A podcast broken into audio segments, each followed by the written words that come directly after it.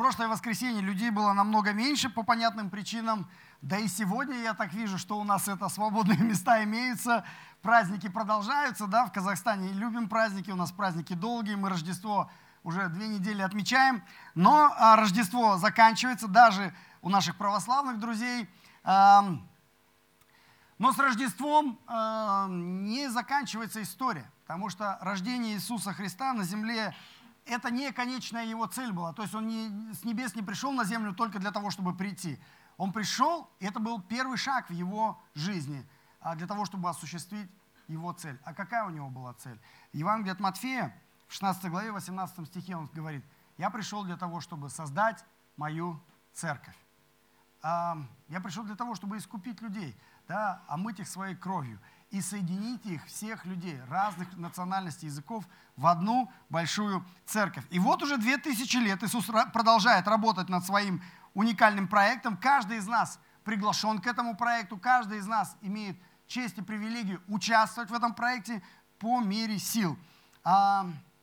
Том числе через нашу церковь, поместную церковь, которая называется церковь Шанарак. Вот те соседи, на которых вы смотрели справа и слева, это как раз и есть церковь Шанарак. Если вы посмотрите еще раз повнимательнее друг на друга, то вы увидите, что в этом зале очень разные люди есть. А люди разной национальности, люди разных языков, разных культур, разных возрастов, разных, разнополые, да, разный уровень образования, разный социальный статус, разные уровни зарплаты. То есть очень много, что нас отличает друг от друга.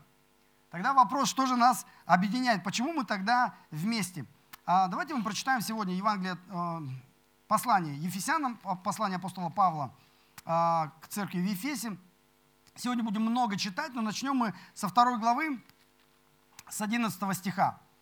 Итак, э, говорит апостол Павел, помните, что вы некогда язычники по плоти, которых называли необрезанными, так называемые обрезанные, плотским обрезанием, совершаемые руками, что вы были в то время без Христа, отчужденные от общества израильского, чуждые заветов обетования, не имели надежды и были безбожники в мире. Это описание нас с вами. Вот кто мы были. А теперь во Христе Иисусе вы, бывшие некогда далеко, стали близки кровью Христовую, ибо Он есть мир наш, соделавший из обоих одно и разрушивший стоящую посреди преграду, упразднив вражду плотью своей, а закон заповеди учением, дабы из двух создать в себе самом одного нового человека, устрояя мир.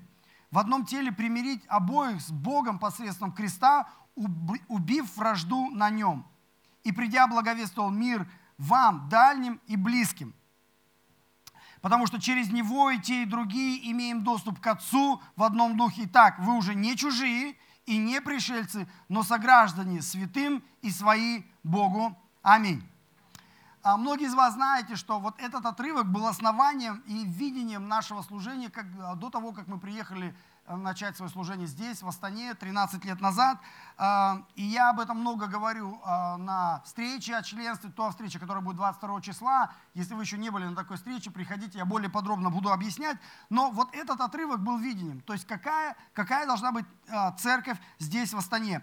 Но чтобы лучше понять, о чем здесь речь идет, мы должны вернуться в самое начало. Книга Бытия, когда Бог созидал этот мир, и все, что Он созидал, Он говорил «хорошо весьма». Первая глава, вторая глава, хорошо весьма, хорошо весьма, но дошел а, Бог до какого-то места в процессе творения, когда Он сказал «нехорошо». И что это было, если вы помните, Он говорит, не, когда Он создал Адама, Он говорит «нехорошо человеку быть одному». Это вторая глава, 18 стих.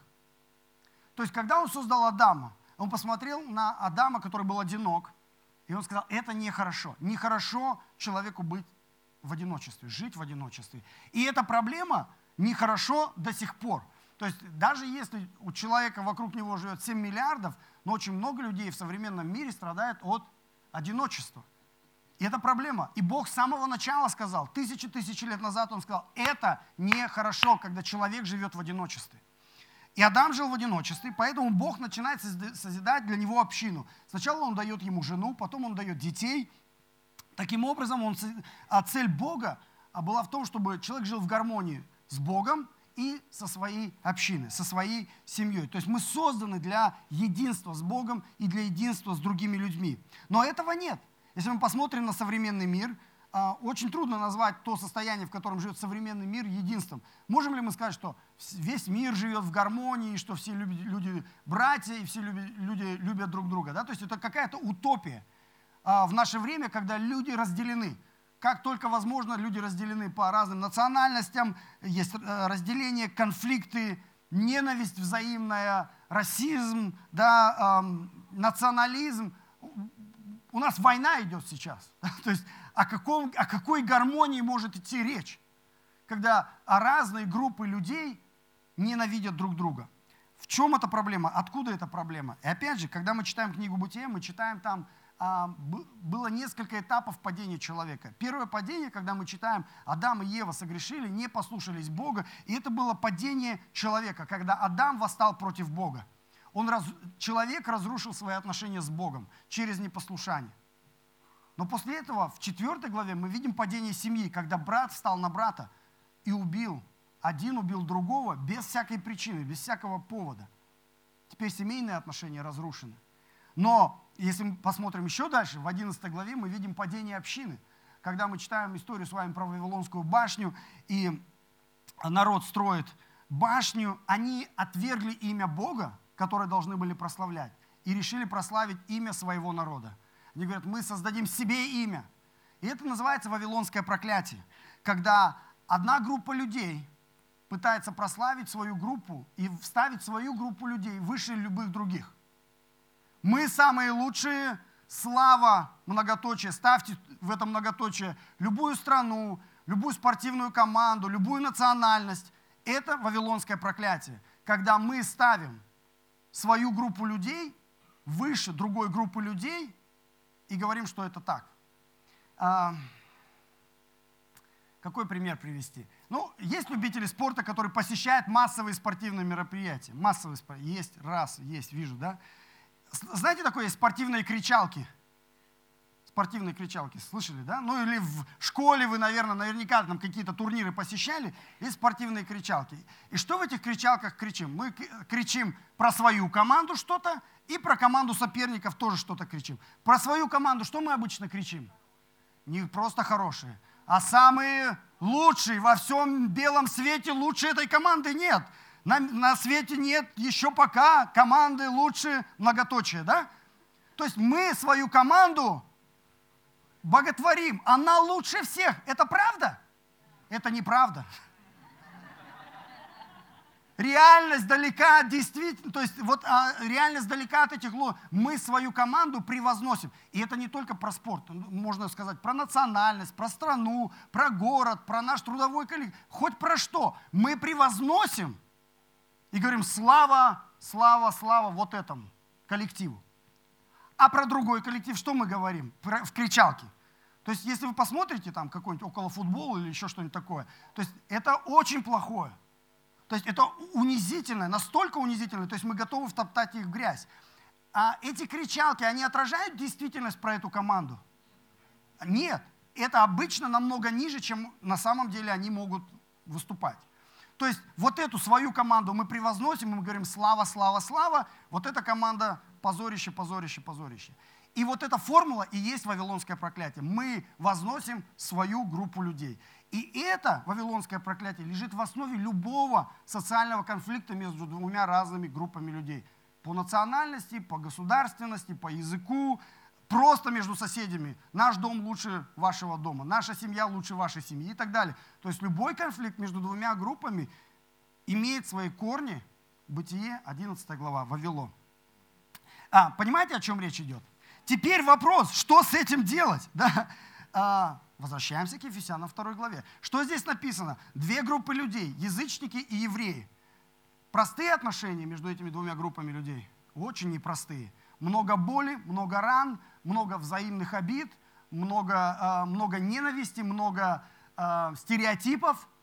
Что здесь написано? Приходит Иисус, который убирает стену между этими двумя э, группами людей и делает из двух групп людей, которые, мягко говоря, недолюбливают друг друга, одну группу людей. Посмотрите, что происходит. 11-12 стих написано, они отчуж... были отчуждены и разделены, но пришел Христос, 13 стих, и во Христе Христос делает из этих двух групп людей одну группу людей. Они стали близкими. Он им дает, он их не просто объединил и сказал, ну теперь терпите друг друга. Я знаю, что вы ненавидите друг друга, ну как-нибудь потерпите. Нет, он написано, он дал им шалом, он дал им мир, он дал им гармонию. Теперь евреи и язычники вместе могут находиться в Божьем присутствии. Да? Есть, уже нет вражды между этими группами. Да? А, в 15 стихе написано, он, убирает эту вражду, и он созидает новую общину. Это новая община, его тело. И в этой новой общине есть мир. Мир с Богом и мир внутри общины. Шалом. Это слово шалом, мир, четыре раза в четырех стихах повторяется. Вот насколько это важно. Насколько а, вот эта сверхъестественная да, гармония приходит туда, куда приходит Иисус. То есть вторая глава, чтобы вы понимали, с 1 по 10 стих, она объясняет, как эм, Иисус решает проблему индивидуально человека, его отношений с Богом, что он решает эту проблему греха, он примиряет человека с Богом, а с 11 по 19 стих он показывает, как тот же самый Иисус решает проблему общины, что теперь мы, люди, у которых есть много вражды с другими категориями людей, мы можем иметь гармоничные отношения с этими людьми. Почему? Потому что в 18 стихе написано «один Мессия, один Дух, один Отец». И мы больше не чужие, и мы больше не гости, мы больше не пришельцы написано, но мы свои для Бога и свои для общины, для церкви. То есть это не просто индивидуальное спасение. Да, очень важно понимать, что спасение человек получает индивидуально. Это твое личное решение перед Богом, что Иисус твой Господь, твой Спаситель, твои личные грехи, которые были, есть и будут покрыты кровью Иисуса Христа – и в Царство Небесное ты приходишь по твоему личному решению. Но дальше описывается, что э, спасение не только человека, но и создание общины с 11 по 19 стих. То есть и проклятие из Бытия 3 главы, и проклятие из Бытия 11 главы, оба проклятия отменены и решены через рождение, смерть и воскресение Иисуса Христа. И теперь мы возвращаемся домой, в Эдем – через жертву Иисуса Христа. Но мы возвращаемся домой в Эдем не поодиночке. Мы идем вместе. Возвращаемся в Эдем мы вместе. Все верующие в Иисуса Христа. Вы знаете, что в Библии нет ни одного примера этнической церкви. Нет ни одного примера. Это была церковь, где греки собирались, а в этой церкви турки собирались, а в этой церкви итальянцы собирались. Нет ни одного примера. Все церкви в Библии географические – Церковь в городе Афины, церковь в городе Каринф, церковь в городе Рим. Понимаете, о чем речь идет? В современном мире, современное христианство очень сильно поделено по этническому признаку. Есть русские церкви, есть казахские церкви, есть церкви для вьетнамцев, есть церкви нигерийские, есть церкви американские. А, и даже в Америке церкви поделены по национальностям. И это легко, это очень легко собираться с людьми твоей национальности. Но это совсем не то, что написано в Священном Писании. Здесь написано, что Иисус, наоборот, хочет, чтобы мы, люди разных национальностей, собирались вместе. В этом красота и чудо Евангелия, что Иисус может людей с разной культурой, разными национальностями, разных языков собирать вместе, убирая преграду и делая из людей разных национальностей одну группу, его церковь. И в этом красота. Это трудно, это тяжело, требует определенных усилий, но в этом чудо Евангелия. И это справедливо для нашей церкви. Когда изначально мы думали об открытии Шанарака, то есть какое служение должно было быть, именно вот эта глава была основанием и видением для нашей церкви. Да, я знаю, что в Астане есть церкви этнические, есть русские церкви, казахские церкви, еще какие-то, да. И я не, не говорю, что там правы они или неправы. Это их видение, они перед Богом там смотрят, к чему Бог их призывает. Но мы здесь, в Шанараке, для нас очень важно вот это вот понятие Ефесянам 2, что мы здесь, Шанарак, пока мы здесь служим, никогда не будет славянской церковью или казахской церковью или нигерийской церковью. Мы очень ценим разность культур, разность национальностей, разность языков. И не только это, и социальный статус у нас разный. У нас есть люди, которые по два PhD, и у нас люди из репцентра, которые здесь находятся, да, которые позавчера бомжевали на улице. И это здорово, что люди разных социальных уровней могут приходить в наше собрание. В этом красота Евангелия, в этом сила Духа Святого проявляется в нашей общине. Я недавно посмотрел, а, за последние несколько лет у нас люди были а, представители 30 разных стран. А, и это только страны. А если включить национальности, национальности еще больше. Да? И это удивительно, что люди приезжают и уезжают, потому что ну, специфика Астаны такая. Да? А поэтому мы рассматриваем, несколько раз нам уже говорили, что у нас наша церковь похожа немножко на аэропорт, что люди приземляются, значит, мы их тут накормили, э, напоили, самолет заправили, благословили, и они полетели дальше. В этом отношении мы можем сказать, что а, великое поручение, когда Иисус говорит, идите Иерусалим, Иудея, Самария до края земли, что мы участвуем в этом до края земли физически. Мы отправляем людей по всем краям земли. На всех континентах есть люди, которые могут сказать, что я был в Астане, был в Шанераке, был частью церкви Шанерак, они меня благословили, помолились, и сейчас я, а, слава Богу, вот здесь, в этой стране служу и проповедую Евангелие. И это здорово. Даже сейчас мы используем три языка. Если вы были на восхвалении сегодня, не опоздали, вы видели, что у нас три языка во время служения было. Это только на этом служении. А если бы вы были в прошлое воскресенье, у нас еще был нигерийский язык и язык ребят из Ганны. Да? А если вы с нами уже несколько лет, то вы помните, было время, когда на немецком языке у нас люди тут и пели, и молились. А, на испанском языке у нас а, а, на первом служении франкоговорящие ребята есть. Даже вот я на Кевина смотрю, и, и на втором служении, да, франкоговорящий. По-узбекски у нас хвалы были, на хинду у нас хвалы были. У нас ребята с Филиппин а, на прошлое Рождество на Тагалоге хвалы пели. То есть это здорово, это уникально, это, это показывает, а, так как Дух Святой действует а, в, нас, объединяя нас, несмотря на наши различия. Э, и различия это хорошо. А, цените свою культуру, развивайте свою культуру, но с уважением относитесь к соседу, который сидит рядом с вами, который является представителем другой культуры. Я еще про корейцев забыл, кстати. Да?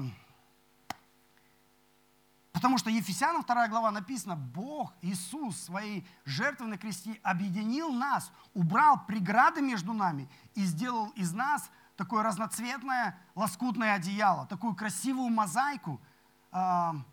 И, и в этом красота. Цените это и двигайтесь в этом. Мы теперь одно, 21 стих. Мы разные, но мы одна часть, одно тело Христова. А, теперь, что касается церкви. Да, у нас есть вот встречи о членстве, и я на этих э, встречах объясняю.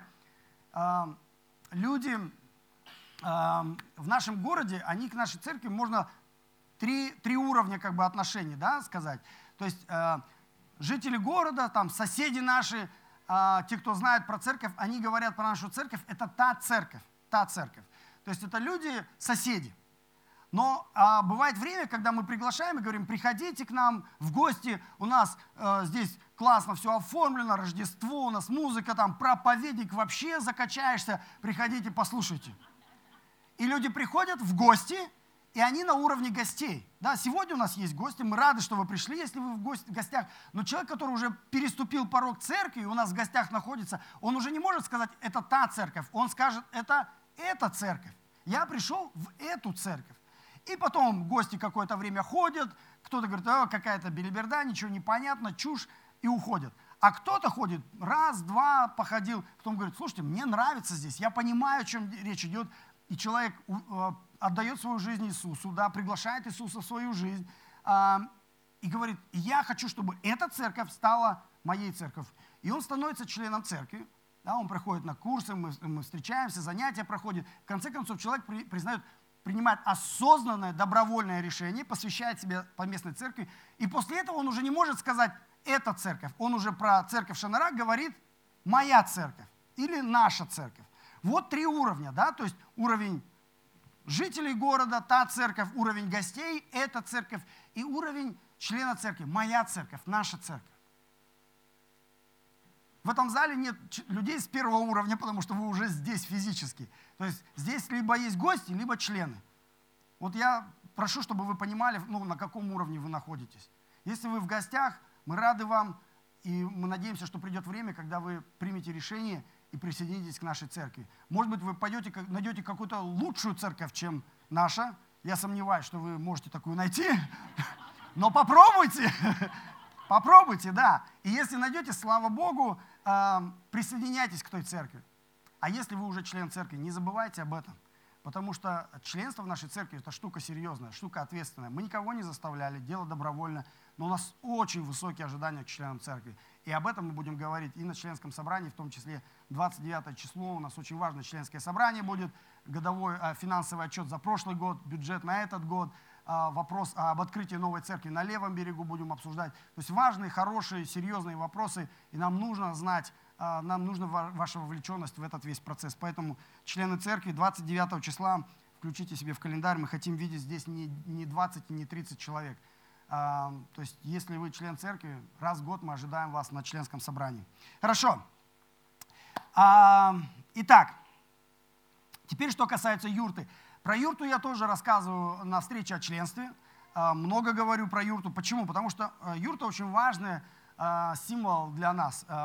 Вы знаете слово юрта от какого слова происходит, да?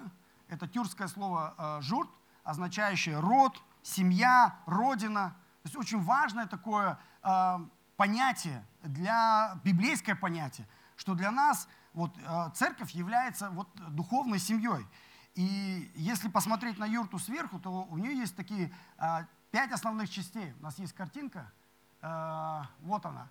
Я ее рисую от руки на наших встречах, и она, конечно, очень страшная, когда я ее рисую, потому что у меня совершенно нет художественного таланта. Здесь нарисовали более понятно. Но если вы посмотрите, то это юрта, которая состоит из пяти частей. То есть э, это дверь, люди заходят в юрту и говорят, я хочу быть частью этой э, церкви, частью этого собрания, я хочу, чтобы эта церковь была моей церковью. Вот как это происходит, да? человек входит в двери, то есть это его вера в Иисуса Христа, это его водное крещение, это встреча о членстве. То есть человек проходит на занятия, он, мы ему объясняем, что значит быть членом церкви, чтобы никаких там мелким шрифтом не было написано, сразу, четко, ясно говорим, что мы ожидаем. Ожидания у нас очень высокие от членства в церкви. Вот.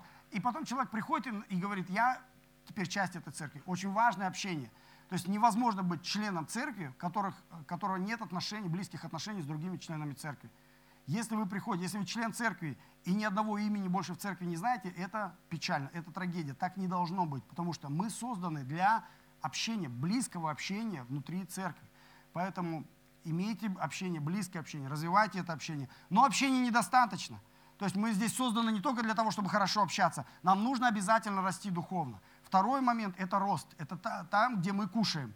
Мы кушаем дома, мы кушаем на наших домашних группах. Очень важно быть частью домашней группы. Мы кушаем на воскресном служении проповедь. Мы потом обсуждаем эту проповедь. Мы кушаем, кушаем, кушаем. Нам нужно расти. Это хорошо, это важно. Мы даем много хорошей пищи. Но если мы будем только кушать, кушать, кушать, как в новогоднюю ночь, что с нами потом будет? Если всю неделю будем кушать, кушать, кушать, остатки салатов, что с нами будет? Проблема ожирение, духовное ожирение. То есть, когда человек много знает, но не свои знания не применяет в жизни, наступает состояние духовного ожирения. В книге Екклесиаста написано, читать много вредно для тела. Да? Почему? То есть, если ты слушаешь много проповедей, YouTube какой-то слушаешь, на группе там что-то обсуждаешь, главы из Библии читаешь, дома тихое время делаешь, читаешь Библию, но никак не применяешь, это приводит к трагедии. То есть, если ты прочитал, помоги нуждающимся, выйди и помоги нуждающимся. Если ты прочитал, накорми голодного, выйди, накорми голодного. Если ты, то есть, что ты читаешь, что ты слышишь, надо это применять. Нужно служить. Только не только кушать нужно, обязательно нужно, а, любой врач вам скажет, то есть важна правильная диета, но для здорового образа жизни обязательно нужна физическая нагрузка, нужна физическая активность. То же самое в духовном мире. Тебе нужна правильная духовная диета, нужно правильные вещи кушать, но обязательно тебе нужно служить. То есть нельзя оставаться на уровне потребления. То есть рост, служение. А, следующее – это благовестие. Есть детский отдел, да, когда дети рождаются в семье. Нам нужно, чтобы Царство Божие росло. Это воля Божья. Бог сказал, я хочу благословить всех людей на земле. 7 миллиардов. Я хочу их благословить, я хочу их спасти. И последнее – это поклонение – все, что мы делаем, поклонение является центром нашей церкви. Наше общение, наше э, духовное развитие, наше служение, благовестие, все это связано с поклонением. Вот это я все очень подробно рассказываю на встрече для новых, э, для наших гостей, поэтому если вы хотите более подробно это все узнать, 22 в 2 часа я буду рад вас видеть. Давайте дальше прочитаем. Дальше у нас идет третья глава.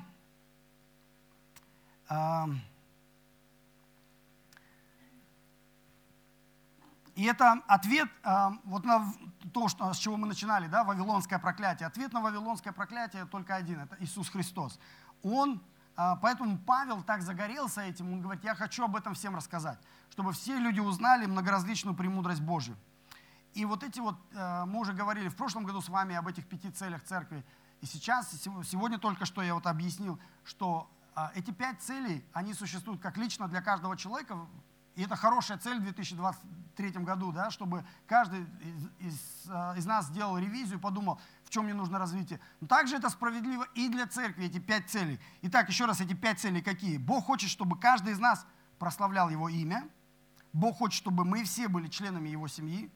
Бог хочет, чтобы мой характер, характер каждого из нас становился похожим на Его характер.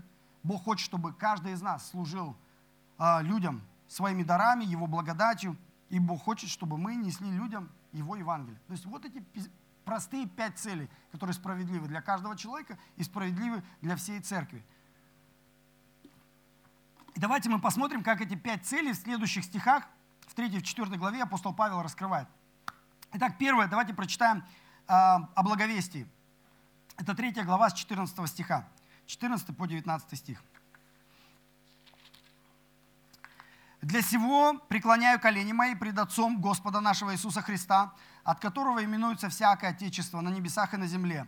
Да даст вам по богатству славы своей крепко утвердиться духом Его во внутреннем человеке и верою вселиться Христу в сердца ваши чтобы вы, укорененные и утвержденные в любви, могли постигнуть со всеми святыми, что широта и долгота, и глубина и высота, и уразуметь превосходящую разумение любовь Христову, дабы вам исполниться всей полнотой Божией. Аминь. О чем говорит Павел? Что он здесь делает в этих стихах? С чего начинается? Молитва, да? Павел молится. В каком положении он молится, здесь написано? На коленях. О чем говорит положение на коленях? Когда последний раз вы были на коленях? Когда человек встает на колени, даже на два колена, да, чтобы лучше.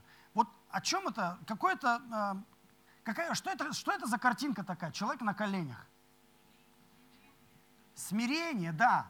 Где вы видели в кино, где, когда люди на колени встают? Перед кем?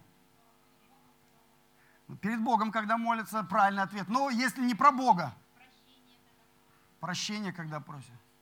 Как? А, руки просят, да. А еще когда? Когда убивают. Да, да. То есть, когда, когда умоляют. То есть, это, это, это форма смирения, когда человек признает свою беспомощность. Он говорит, я ниже тебя, да, то есть перед кем он стоит, я, моя жизнь в твоих руках. То есть, когда, например, сражение какое-то идет, и один там встает на, на колени, он говорит, все, то есть я проиграл я сдаюсь, я, у меня нет никаких шансов. То есть моя жизнь в твоих руках. Да, то есть это, это, это невероятное смирение. В современном христианстве не очень популярная фишка смирения.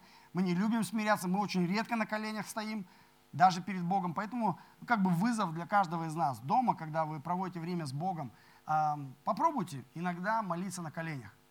Это очень дискомфортно, но это правильно, ведет нас в правильное духовное состояние состояние смирения, состояние эм, поражения перед Богом, когда мы говорим, Бог, я сдаюсь. Да, я, я, я, вся моя жизнь перед тобой. Я не могу. Эм, итак, но посмотрите, о чем он молится. Он молится, чтобы Дух, Дух утвердил внутреннего человека. И 17 стих, чтобы Христос верою вселился в сердца людей. О чем эта молитва? Я молюсь, чтобы Христос верою вселился в сердца людей. Это о благовестии. Мы, когда благовествуем, передаем Евангелие, мы можем поменять человеческие сердца? Нет. Мы можем кого-то заставить уверовать в Бога? Нет, мы не можем, потому что это сверхъестественно. Мы не можем а, а, разрезать грудную клетку, вытащить сердце, надавить какие-то код, шифр и поставить туда уже верующее сердце. Это может сделать только Дух Святой.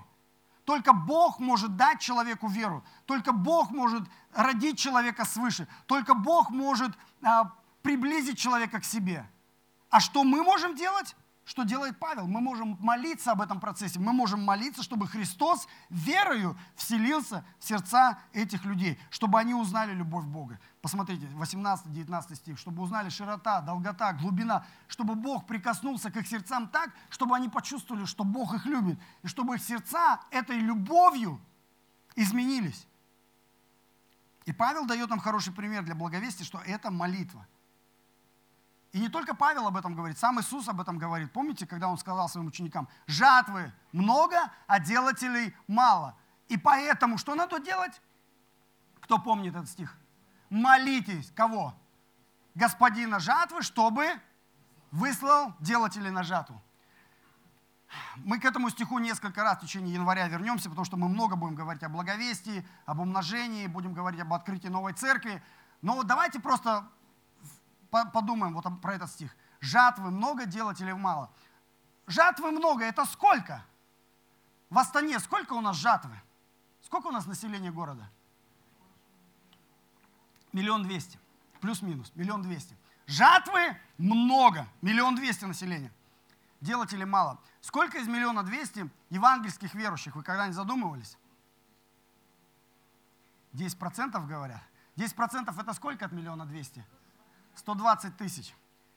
Вы будете неприятно удивлены, узнав, что евангельских верующих не больше двух тысяч во всем городе. У нас в городе Астана не больше двух тысяч. Я на первом служении спросил, мне кричат, 500 тысяч! Я говорю, 500 тысяч даже во всем Казахстане нет евангельских верующих.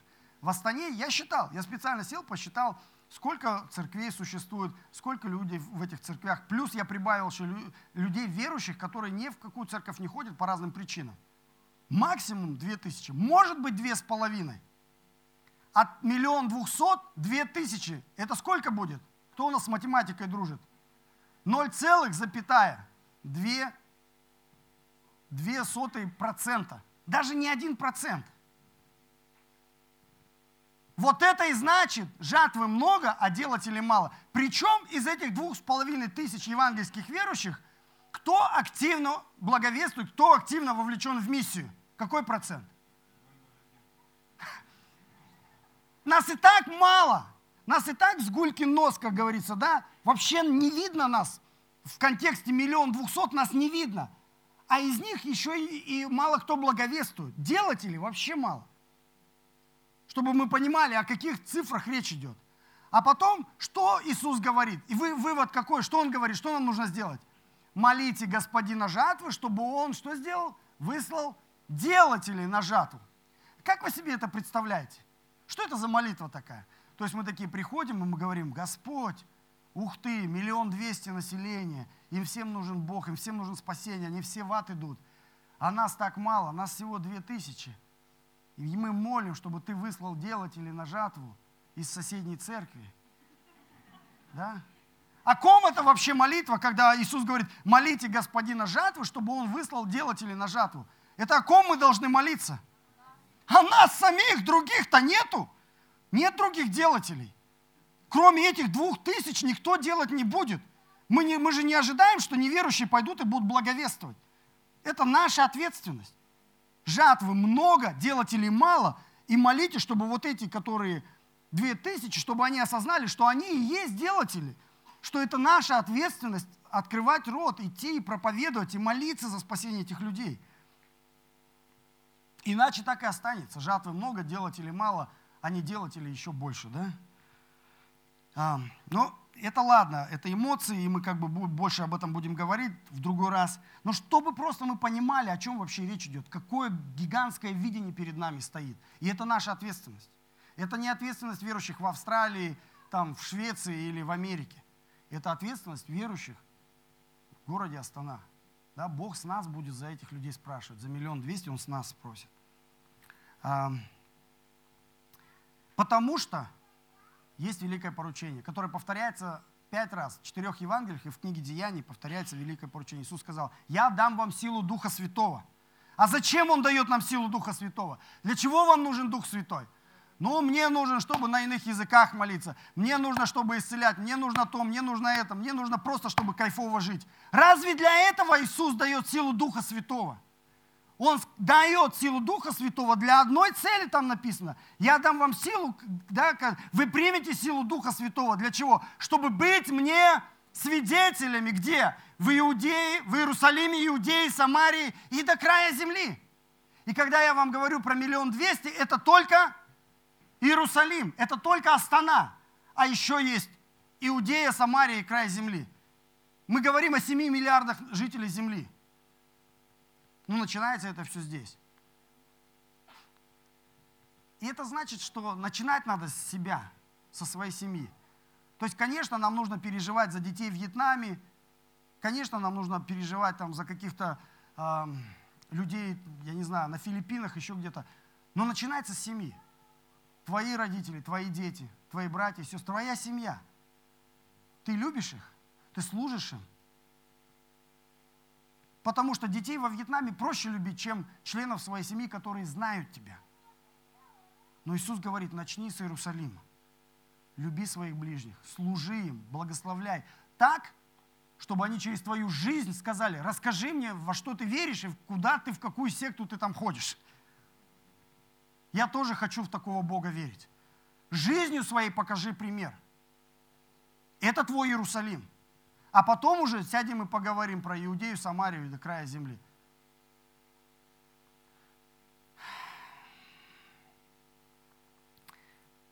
Давайте дальше. Поклонение, вторая часть. 20-21 стих, посмотрите. Павел говорит, а тому, кто действующий в нас силой, сможет сделать несравненно больше всего. Чего мы просим или о чем помышляем, тому слава в церкви, во Христе Иисусе, во все роды, от века до века. Аминь.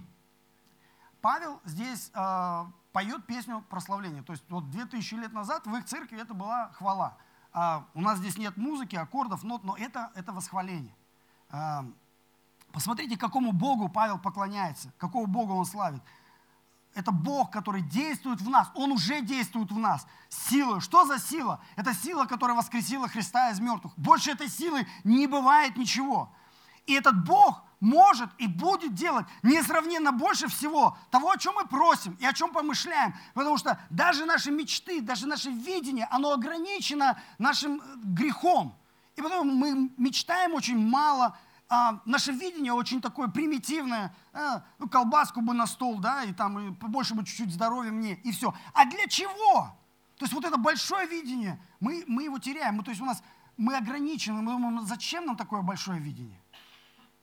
Мы не сможем это сделать, а мы и не будем это делать. Здесь написано, что это действие Бога. Бог, Он действует в нас силой и будет действовать в нас этой силой.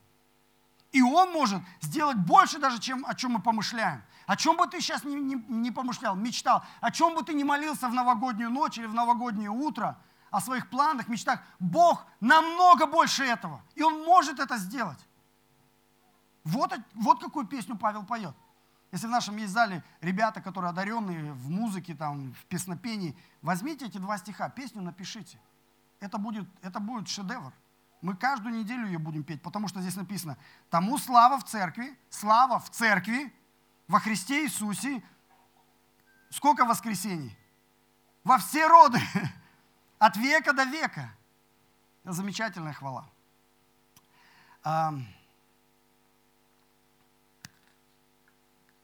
Давайте дальше. Следующие стихи – это общение. Э, с 1 по 6 стих, 4 глава. «Итак, я узник Господи, умоляю вас поступать достойно звания, в которое вы призваны, со всяким смиренным мудрием, кротостью, долготерпением, снисходя друг к другу любовью, стараясь сохранить единство Духа в союзе мира. Одно тело, один Дух, как и вы призваны к одной надежде нашего звания. Один Господь, одна вера, одно крещение, один Бог и Отец всего, который над всеми, через всех и во всех нас – Каждому же из нас дана благодать по мере дара Христова. Так, на шестом мы останавливаемся, да? Здесь написано, что если Христос живет в нашем сердце, и Бог действует в нашей жизни своей силой, это должно отражаться на наших взаимоотношениях в церкви. Есть люди, которые меня раздражают в церкви. Есть люди, которых я раздражаю в церкви. Есть такие люди? Нет, ну вы не про себя скажите, а если вы знаете таких, то скажите, да, конечно. Да, это нормально, потому что мы здесь несовершенные люди.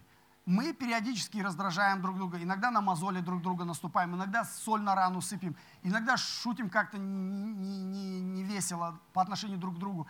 Но здесь не об этом речь идет. Здесь речь идет не о том, чтобы давайте наденем маски и станем какими-то искусственными и пластмассовыми. Нет, вы будьте теми, кто вы есть. Но в чем выход? Здесь написано, несмотря на то, что у вас есть раздражение, может быть, равнодушие какое-то, смиренно мудрее, кротость, второй стих, долготерпение, снисхождение, любовь. То есть вот написано. Вот как мы должны относиться друг к другу. Даже когда мы недолюбливаем друг друга или нам кто-то не нравится в церкви. Это нормально. Это нормально, даже когда у нас будут конфликты. А они будут у нас в церкви. У нас были конфликты, сейчас несколько конфликтов есть, и еще будут. То есть это не новость, это нормально. Главное, что мы делаем с этими конфликтами, как мы в этом конфликте относимся друг к другу и как мы этот конфликт решаем. Вот здесь написано, как нужно решать. Смирение, кротость, долготерпение, снисхождение и любовь. И мы, написано в третьем стихе, старайтесь сохранить единство Духа в союзе мира.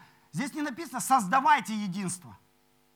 Здесь написано «сохраняйте единство». Почему не нужно создавать единство в церкви? Потому что мы по определению уже едины. Мы тело Христово, одно тело Христово. Мы не можем его создать, оно создано, оно создается Богом, Духом Святым. Но мы можем это единство нарушать, либо сами себя отрывать от церкви, либо других людей отрывать из церкви. Да, отрывать кусками. Пальцы оторвал, выкинул. Но Павел говорит, старайтесь сохранять единство. Потому что мы уже одно тело, один дух, одна надежда, один Господь, одно вера, одно крещение. Я посмотрел статистику тоже за последние, за 13 лет. А более 100 человек приняли крещение в церкви Шанарак. Замечательно. Пусть будет еще больше. У нас есть вот бассейн, если вы до сих пор еще, если вы уже верующий в Иисуса Христа, но до сих пор не приняли крещение по вере, после служения подойдите, скажите, я хочу принять крещение. После первого служения тоже одна сестра подошла, говорит, я готова. Все, будет крещение. Мы самое лучшее крещение для вас проведем. Утопим вас по-настоящему, воскресим вас по-настоящему.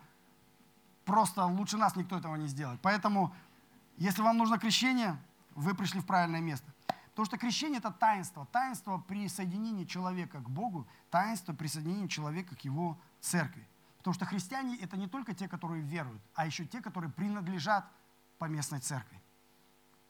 Один Бог, один Отец над всеми, через всех и во всех. Вот единая, единственная причина единства церкви. И это хороший вызов для каждого из нас в 2023 году. Следующее – это служение, да, 7 по 12 стих. А, здесь написано так. Каждому из нас дана благодать по мере дара Христова. Посему и сказано, вошед на высоту, пленил, плен, дал дары человекам, а вошел, что означает, как не то, что он не сходил прежде в преисподние места земли, не шедший, он же есть вошедший превыше всех небес, дабы наполнить все. И он поставил одних апостолами, других пророками, иных евангелистами, иных пастырями и учителями к совершению святых на дело служения для созидания тела Христова, доколе все придем в единство веры. Что здесь написано? Он, э, здесь Павел говорит, что э, если Христос живет в нас, то Он и действует через нас в церкви. Да? А как это должно, э, то есть каким образом это проявляется? То есть мы не просто должны снисходить друг другу и терпеть друг друга, мы еще и призваны служить друг другу. Как, как члены тела служат друг другу. Каждый выполняет свою роль для пользы тела Христова. А, и здесь написано, Бог каждому дал дары, способности и возможности. Для чего? Для нашего служения, для созидания тела Христова. И здесь и в 13 и в 16 стихе написано, что это каждый верующий человек должен служить. Каждый. То есть нам, мы, нам не, нельзя быть на уровне потребителя. Когда я проснулся в воскресенье утром, а ладно, сегодня вроде выспался, сегодня можно сходить, там может что-нибудь интересное сегодня будет – пойду. Пришел там попозже, да, началось, да, началось, ладно. Музыка сегодня какая-то, песни какие-то не те подобрали, мне вот эти песни вообще не нравятся. Звук какой-то неправильно настроили, барабан непонятно, что играл на клавишах, кто сегодня там. Проповедник, что сегодня, что-то, ну, более-менее какие-то интересные истории он рассказал, но так, в принципе, ни, ничего не понял. Пожертвование, ну ладно, там 5 тысяч положил, чтобы совесть успокоить, и пошел домой. Вот это потребитель. Это неверующий человек. Что он сделал для жизни церкви? Хоть что он сегодня сделал, вот столечко для жизни церкви. Ну, стул нагрел, там 10 килограмм кислорода выдышал в церкви. Это не театр, это не концерт, это не кино. Мы сюда приходим не развлекаться, не потреблять. Развлеките меня красивого. Это печально, если это так. Так не должно быть. Мы, здесь написано, каждый приходит, чтобы послужить разными дарами. Кто-то музыкой, кто-то проповедью, кто-то группа приветствия, кто-то чай накрыл, кто-то тортик испек, кто-то с детьми позанимался, кто-то проветрил, кто-то лампочки включил, кто-то звук настроил, кто-то слайды сделал. То есть это все делают люди, волонтеры, такие же, как, вот, ну, как все вы, сидящие в зале. Только задать нужно мне вопрос, да, каждый из нас задает себе вопрос. Я сегодня сколько сделал для развития тела Христова?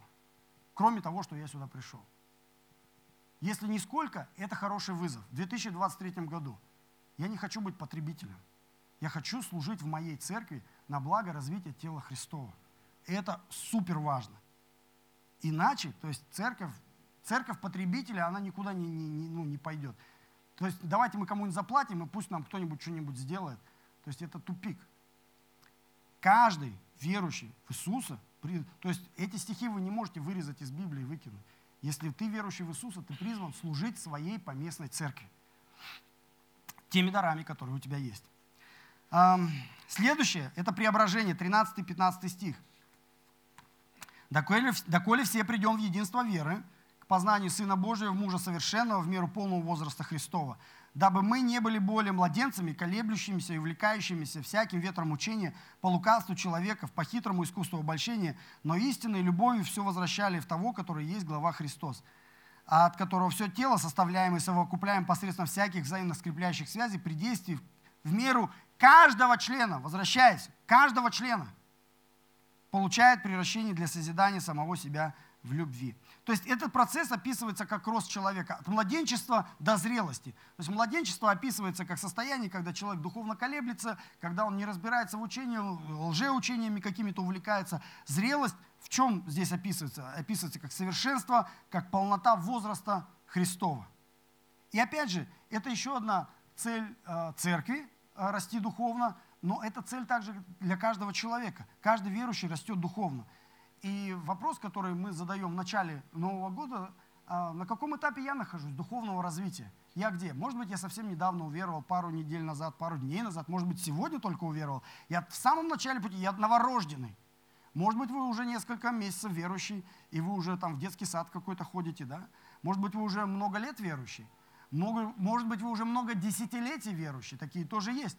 Но вопрос не просто, сколько времени вы верующий, а вопрос, в каком духовном состоянии вы находитесь. Потому что, к сожалению, ты можешь быть 20 лет уже верующий, но оставаться на уровне детского сада, кушать до сих пор молоко из бутылочки и не разбираться, там не отличить правого от левого, да? Второгодники, да. Двоечники, второгодники. Это вызов для тебя. Определись, на каком ты духовном этапе находишься и на каком ты этапе хочешь быть в конце года. Мы можем помочь тебе, но это твое решение. Расти или не расти, или оставаться ну, вот в этом состоянии. А, итак, много сегодня читаем. Что мы видим из этих стихов? То есть вот эти пять целей, о которых Павел говорит, и которые, в принципе, не Павел придумал, а всегда в Библии была. Пять целей. Бог хочет, чтобы мы все прославляли Его имя. Бог хочет, чтобы мы несли людям его Евангелие. Бог хочет, чтобы мы все были верными членами Его семьи. Бог хочет, чтобы мы служили верно да, теми дарами, которые Он нам дает в своей церкви. Бог хочет, чтобы характер каждого из нас становился похож на Его характер. Эти пять целей справедливы для каждого из нас в 2023 году. Эти пять целей справедливы для нашей церкви в 2023 году. Это то, чем мы будем заниматься. Это то, куда мы двигаемся. Если вы с нами, слава Богу. Помолимся. Отец наш Небесный, спасибо Тебе за то, что дал возможность нам сегодня собраться здесь. Хорошая погода, тепло на улице, ненадолго, но мы здесь. И мы рады, что мы можем прославлять Твое имя, наслаждаться присутствием Твоим, Твоего Святого Духа, молиться Тебе, отдавать Тебе все свои переживания, стрессы, грехи, конфликты, боли, раны, желания, цели, стремления. Все, с чего начинается Новый год. все это приносим Тебе. И просим Твоего благословения на нас и на наши семьи, на наших близких. на тех людей, которых мы любим. Мы всех их благословляем. Но сегодня ты говоришь нам о том, что ты Бог, который действуешь в нас силой, которая воскресила Христа из мертвых. И что ты можешь сделать несравненно больше того, о чем мы помышляем, о чем мечтаем, тех целей, которые мы ставим перед собой. И мы благодарим Тебя, что Ты сегодня направляешь нас в этом ключе, что Ты, что ты мотивируешь нас двигаться в этом направлении. И не просто мотивируешь, но даешь нам силу Духа Святого для этого. Я молюсь сейчас, Господь, за людей, которые находятся в гостях в этом зале. Мы очень рады, что они здесь сегодня с нами. Я знаю, что Ты еще больше рад даже, чем мы, что эти люди здесь. Я знаю, как сильно Ты их любишь. И я прошу Тебя, чтобы Ты верой вселился в сердца этих людей. Чтобы они ощутили Твою благодать, чтобы Ты коснулся их своей любовью, чтобы они ощутили, в чем глубина и широта и высота Твоей невероятной любви, что Ты пришел ради этих людей, родился, умер и воскрес. Пусть сегодня многие сердца откроются для Тебя. Пусть, Господь, люди покаятся и призовут Твое святое имя и пойдут вместе с Тобой в Эдем, Царство Небесное. Я молю также за людей, которые уже являются верующими людьми, братьями, сестрами, но еще до сих пор не стали, а, не посвятили себя какой-то поместной церкви. Благослови, Господь. Это, это решение добровольное, но если есть люди, которые видят, что Шанарак – это несовершенная, не идеальная церковь, но церковь хорошая, церковь, которая любит Бога и любит Его Слово, Господь, дай сделать этим людям возможности и посвятить себя, стать членами церкви, Господь. Благослови, Господь. Я молю Тебя также за встречу, которая будет для всех гостей 22 числа. Я молю Тебя за собрание членов церкви, которое будет 29 числа.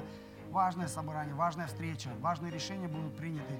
Благослови, Господь, чтобы как можно большее количество членов могло участвовать в этом. И молимся, Господь, за развитие единства нашей общины. Господь, благослови. В 23 году пусть все конфликты, какие-то трения, раздражения, которые будут внутри церкви, будут а, покрыты Твоей благодатью, любовью. И пусть будет гармония, пусть будет шалом. Я молю также, Господь, за духовный рост в 2023 году, чтобы каждый верующий, каждый член церкви мог расти духовно, чтобы наша церковь росла и преображалась как невеста Христова, чтобы мы все больше и больше становились похожими на Тебя. Я молю, чтобы в 2023 году, Господь, мы не просто потребляли. Да, это хорошо, что нам служат, но мы приходим не только, чтобы нам послужили, но мы и тоже хотим послужить, потому что каждый из нас является частью церкви. Дай, Господь, нам этот вызов и дай нам принять решение, каким образом я, каким образом моя семья, мы можем участвовать в жизни церкви. Благослови. И благослови, конечно, чтобы в этом году мы могли участвовать в Твоей миссии, в Твоем благовестии, Господь, потому что жатвы невероятно много, а делателей невероятно мало, Господь. Мы молим Тебя, Господин жатвы, вышли делателей на жатву. Во имя Иисуса. Аминь.